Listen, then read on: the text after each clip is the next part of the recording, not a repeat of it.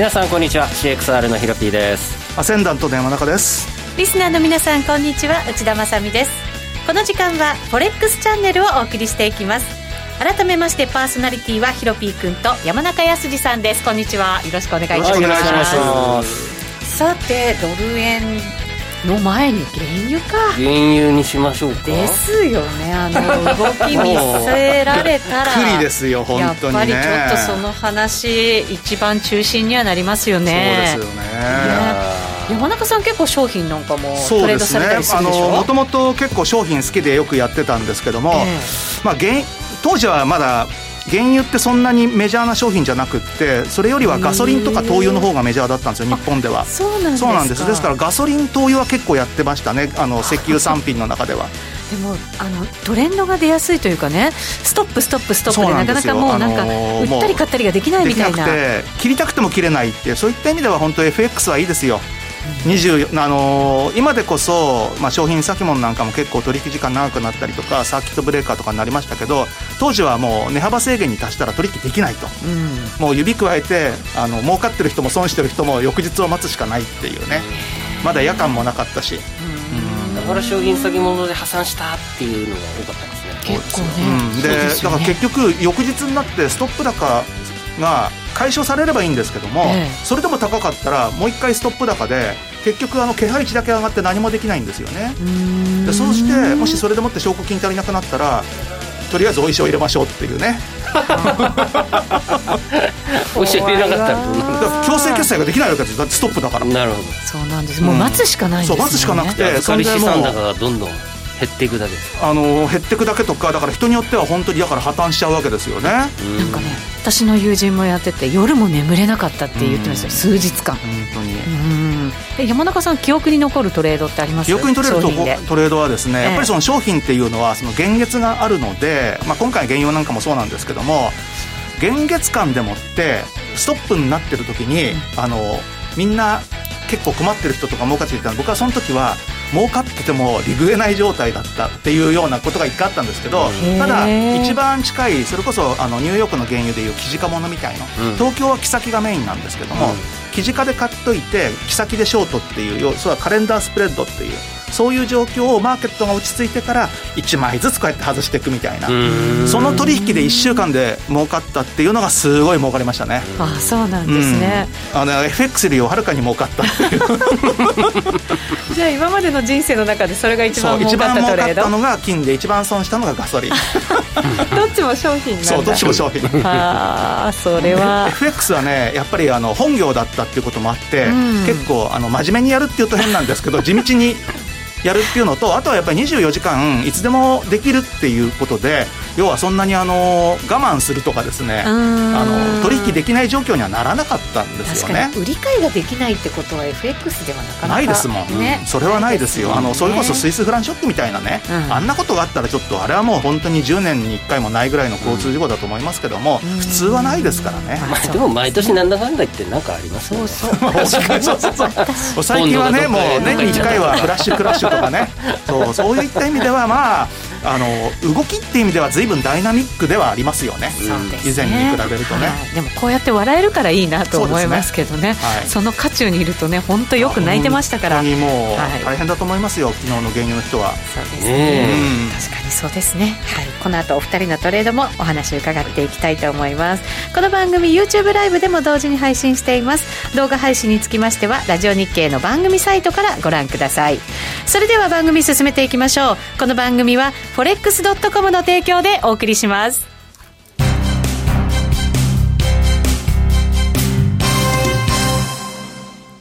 ノックアウトオプションが目標へと導く。よりシンプルな新しい通貨取引。forex.com では柔軟な証拠金設定、リスク限定、簡単なトレード設計のノックアウトオプションの取引が可能です。最大損失を限定し、高い資金効率を利用しながら、利益獲得が狙える画期的な商品で、先通貨相当からお取引いただけます。ノックアウトオプションなら、リスクをコントロールしながら機会を逃さない、トレードに優位性を、ノックアウトオプションや FX なら、forex.com でぜひお取引を。講座のお申し込みや詳細は、forex チャンネルの番組ページをご覧ください。外国為替証拠金取引及びオプション取引は、元本及び収益が保証されているものではありません。FX 取引はレバレッジを利用して取引代金に比較して少額の証拠金で取引を行うために相場の変動による価格変動やスワップポイントの変動により思わぬ損失が発生する場合があります。お取引の前に契約締結前交付書面などを必ず熟読し、取引の内容、危険性などをご理解いただいた上で、ご自身の判断と責任にてお取引ください。ゲインキャピタルジャパン株式会社、金融商品取引業、関東財務局長、金賞第291号。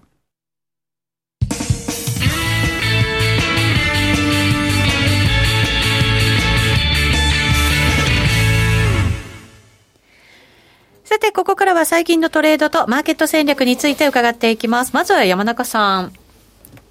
この1週間はですね、はい、ほとんど何もやってなかったんです。おそう確定申告があったりとかいろいろあってですね。僕もやりました。あのー、私もやった。マーケットもあまり動かなかったんですけど、ただ、はい、昨日の、それこそ原油のね、動きとかを見て、これはひょっとするともう一回ちょっと株が下がるような動きがあるんじゃないかなと思ってですね、うん、そうしたらドル円とユーロ円が下がるかなと思って、ユーロ円よりは良かったんですけど、ドル円をちょっとだけ売りました。あそうなんですね、はい、またじゃあドル円ドル円でもって、今日本当、今日なんですけど、70のところで、うん、あでも70で入れてるんですね。そうです、そうです。今、116円のミドル、ちょっと下ぐらいですから。はい、まあ、20銭ぐらいですか。あそうですか。まあ、そうですね。はい、はい、なるほど。うん、短期ですか？もうだからこれは、はい、ダメだったらすぐ諦めるぐらいのつもりで、うん、もし、あの、昨日の高値を抜けるようだったらやめちゃってもいいかなと思ってます。うんうんうん、なるほど。はい、ヒロピー君は？僕はね、まずとりあえずなんか先週お話ししてた FX じゃないですけど、米株は昨日手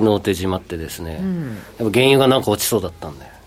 で、そこからもうちょっと会議会議で全然相場見見ずにですね、うん、朝の9時に山中さんの LINE の原油がすごいことになってます。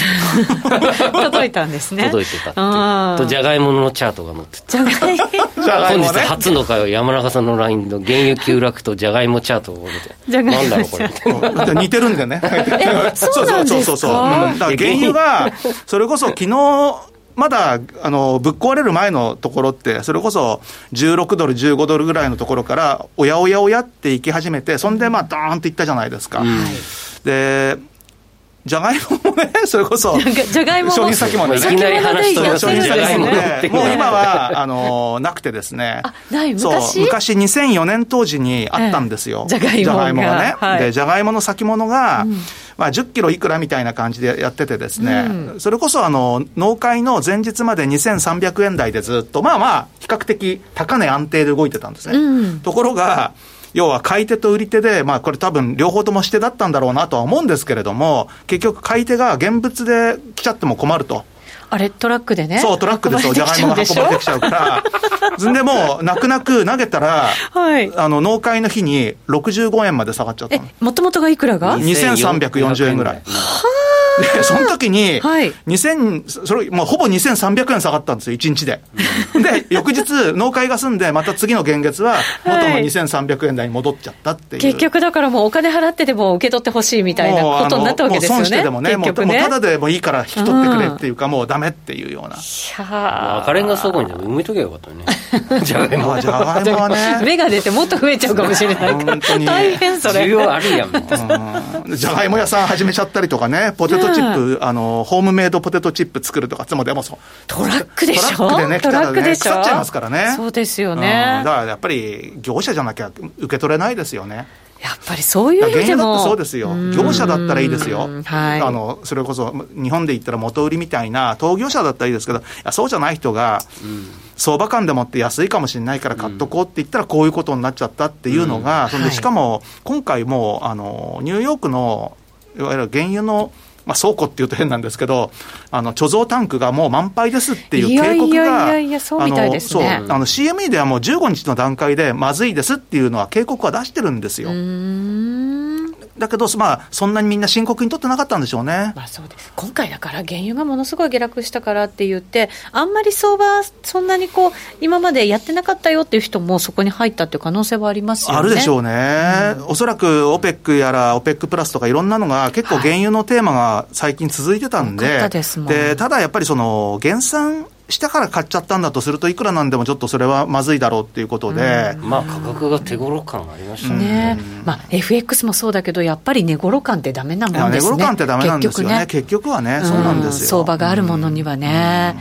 ヒロピー君。はい、まあ、そんなんなんで、そんなんなんで、原油まあ、このね、いやいやいやいや、いや、原油もね、ショートしようかなと思って、6月ものも、ね、まず一つ考えてるのは。戦略としてね。っていうのは、まあ明日もあの EIA の在庫、発表があるので、まあ、先週分までですけれど、まあ、おそらく前回が1900万バレルぐらいだったんで、これがまあ2000とか2100とか、多分膨れてるんですよ。で、減産合意しても、実はまだ、えっと、あれって適用5月1日からなんで、うん、まだ今月、じゃんじゃんあの前の量で掘ってるんですよ、ね、いや、そうなんですよね、あれ5月、6月ですもんね。そうそう、う。ん、っていうと考えるとですね、まだ絶対膨れるし、直近はね、うん、しかも完全にロックダウンしたのは7あの3月下旬から本格化したんで、特に4月いっぱいの方が、本当に実需はないはずなんですよ。って考えると、まあ、5月1日までは確実に恐ろしいぐらい増えるんですよね。なるほど、ね、ってなると、次の6月ものも5月20日なんで、はい、あるんじゃねえか、ワンチャンみたいな。いや、可能性ありますよ、本当に。うん、今のまんまの、この、それこそロックダウンとかね、うん、いろんな国のが、結局延長っていう国多いですもんね。うん、そうですね。いや、無理でしょ。4月中はまださすがに、ドイツとオーストラリアあたりは解除とか踏み切るかもしれないですけど、一部ですよね。も近いって言ってましたけど、ね、そうですね。ただ一部ですから、一部ですね。いや、原油輸入して、なんか工場稼働しますみたいな無理でしょう。うって考えると、いやー、6月ぐらいからかもしれないですよね。いけるっしょと。思って原油を売ろうかなと。で、その、まあ、WTI は本当は世界の1%ぐらいしかないんでで、しかもトランプも、えー、輸入しないとか言ってるんで、そう考えると、北海ブレンドあたりの6月も売っといた方がいいのかなと はい、と考えの、FX で言うと、まあ、さっきも山中さんとずっと、うん、話してたんですけど、あ、もうそれもいいし、ドルルーブル、ロシアルーブルね。で、ロングいっちゃおうかなとか。そこですか。はい。で、今、ロシアはモスクワがまだ結構遅かったんで、ロシアって。うん、日本と同じぐらいか、もっと、もう少し遅かった。で、ようやくロックダウンしたばっかりなんで、モスクワを。そうですよね。で、感染者がぶわーっと今増え始めて。プーチンさんもちょっとね、なんかね、焦っての。なんかコメント出してましたけどね、うん、で回復者と死亡者がまだすごく少ないんで、んまだあの1か月前のあのイタリアみたいなもんなんですよね。って考えると、かなりロシア経済やばいかなと。うんでロシアの貿易は50%がね、はい、あの天然ガスなんで、こりゃいけるかなと、うん、そのあたりをちょっと攻めていきたいということですね。はい、そんな感じですね。はい、わかりました。以上、ここまではウィークリーフォレックスストラテジーでした。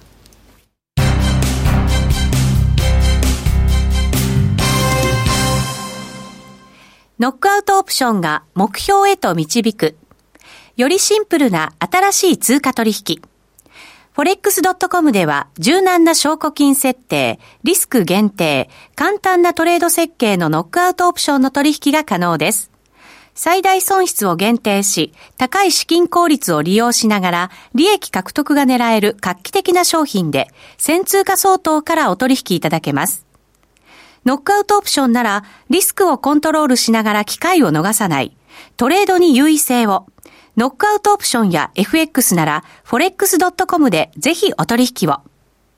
講座のお申し込みや詳細は forex チャンネルの番組ページをご覧ください。外国為替証拠金取引及びオプション取引は元本及び収益が保証されているものではありません。FX 取引はレバレッジを利用して取引代金に比較して少額の証拠金で取引を行うために相場の変動による価格変動やスワップポイントの変動により思わぬ損失が発生する場合があります。お取引の前に契約締結前交付書面などを必ず熟読し、取引の内容、危険性などをご理解いただいた上で、ご自身の判断と責任にてお取引ください。ゲインキャピタルジャパン株式会社、金融商品取引業、関東財務局長、金賞第291号。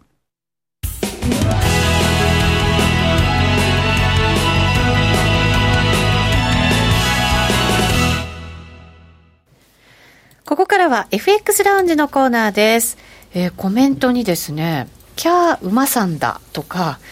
馬先生は今からですねとか、馬か馬先生、今からですかね、うーというような声が。大人気です、そうなんですよ。人気の方を今日はですね、はい、お招きして、というか、電話でつながっております。はい、えー、FX やノックアウトオプションについてのアイディア、またポイントなど伺っていこうと思います。今日のゲスト、個人投資家の FX で馬さんです。馬さん。はい、こんにちは。こんにちは。よろしくお願いします。よろしくお願いします。はい。う、馬さんとお呼びした方がいいんですか ?FX で馬さん。皆さん、あの、そう呼んでいただいてます変わったお名前ですけど、はい、なぜにこのようなお名前にあもともとですね、あの、フェラーリとかを乗ってたので、そっちの馬、まあ、羽馬からの馬です。なるほ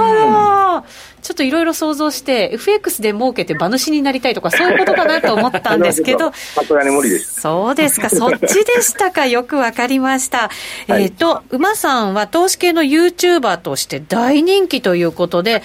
今日もですね、多分その YouTube を見てくださってる方々からじゃないかなと思いますが、コメントいくつかいただいております。はい、そうなんです。はい。えっ、ー、と、初めてという方もいらっしゃると思うんで、馬さん、ちょっと簡単に馬さんの紹介をさせていただこうかなと思うんですが、はい、えっ、と、個別株から投資スタートされて、はい、で、現在10年目。ぐらい。そうですね。10年ちょいぐらいですかね。はい。FX は3年ぐらいっていうふうに聞きましたけど。まあまあ、あの、FX 自体も7、8年になるんですけど、専業になってからは丸3年強ですね。なるほど。うん、専業になったつうことは儲かってるっていうことですかね。まあまあ、あの、そうでないと生活できない そりゃそうですよね。はい、で、YouTuber になられたのもえっ、と、去年ぐらいからですか？そうですね、まだもうちょっとで1年ぐらいですかね。もうちょっとで1年。えっ、ー、と、はい、FX 系の YouTube でライブ放送を配信してるんですけど、これ初めてわずか1ヶ月で収益化を達成したってことですから、そこからもなんか人気のほどが伺えますよね。結構な方が見てくださってると。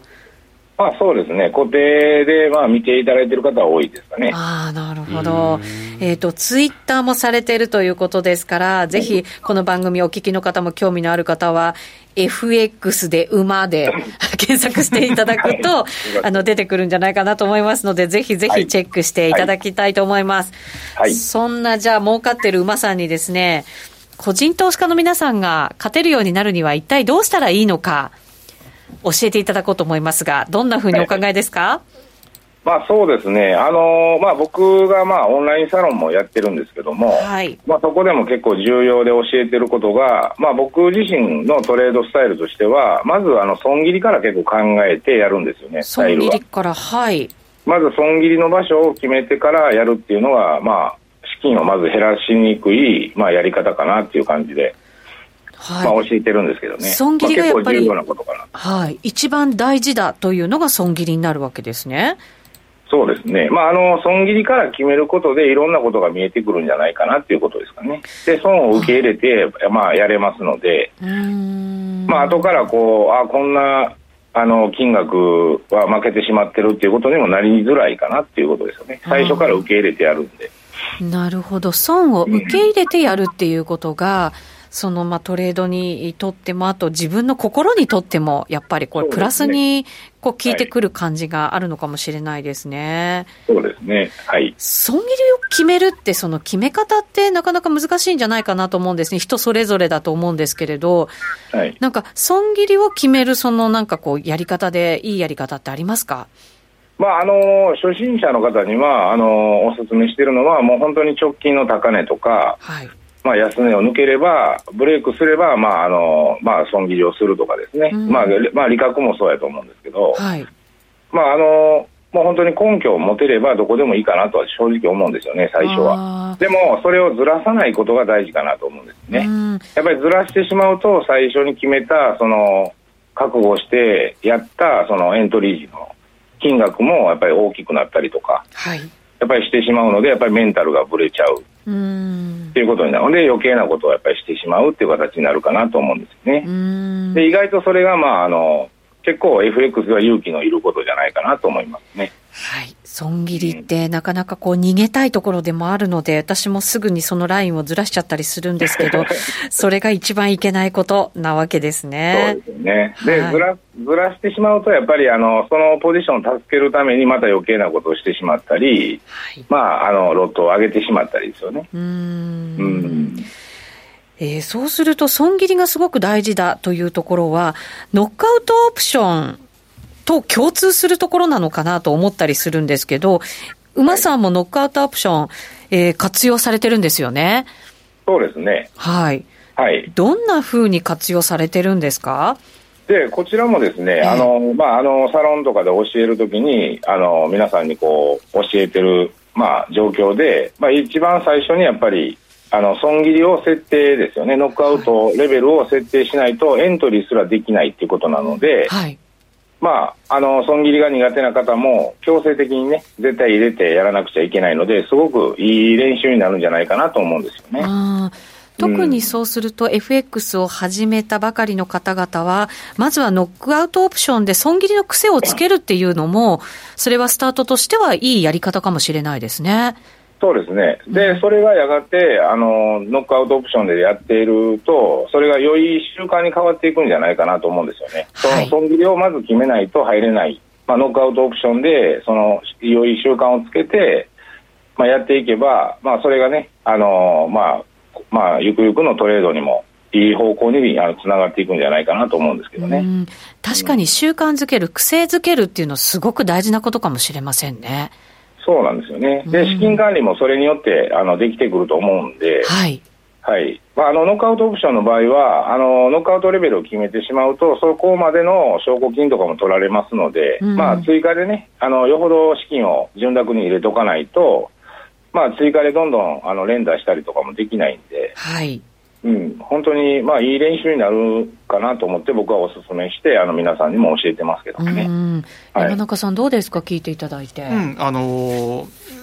ある意味、まあ、シンプルというか非常にもうあれですよね。やるべきことをやっていらっしゃるなっていうふうに思いますよね、うん、うん、本当に基本ですもんね。基本中の基本ですからね、うん、ヒロピー君は？あの資料の4ページ目にある生活スタイルに合わせたトレードとか適正ロットで行うっていうのはまあ非常に共感できますね。あの、僕もあの、もともとサラリーマンで普通に FX とやってたんで、わかるんですけども、なかなか、あの、ライフスタイルに埋め込むって難しいんですよね。これは短期でも、スキャルでも、スイングでも、長期トレードでも。で、まあ、その適正に、その人、その人の、まあ、あの、生活スタイルに合わせたトレードの提案っていうところは、まあ、非常に初心者の方に丁寧に教えられてるんだなっていうのがよくわかります。そうです、ね、まあ、結構ね、無理、無理、あの、まあ、会社員の方でもね、あの、時間をね、そこにスキャルピングできない時間に無理してされてるとかね、結構聞くんですよね。はい、で、まあ、ね、生活スタイルに合わせたトレードで、まあ、されて、あのまあ、僕ら専業で張り付いてるからこそ負ける日もあるんですよね。うん。うんうん、まあ、だから無理せずにやっても、全然年間収支はもう50、50ぐらいになってくるので、うんあの気にしなくていいと思いますよというふうに教えてますけどね。はい、一番下にも FX で大事なのは必死にならないことっていう、ね、必死にならないの超大事。そうなんですよね。なんかね、必死になりがちな時もあるんですけど、ねえー、今日ゲストで電話でお話しいただいた FX で馬さんは、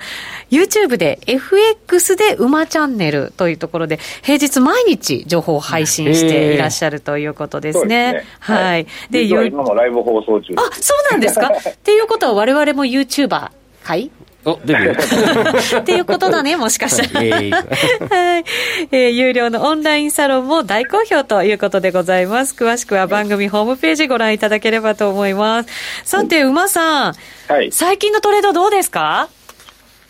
えーとですね、今年は、えあのおかげさまで、その3月のあの荒れ相場もですね、はい、まあ、本当にその、まあ、早い段階でその大きくボラが広がるのを気づいて、はい。まあ、うまく取れて、あのドル円でいうと、もう本当に千数百ピプスを2、3日でね、まあ、ツイッターとかにもその約定履歴も出してるんですけど、はい、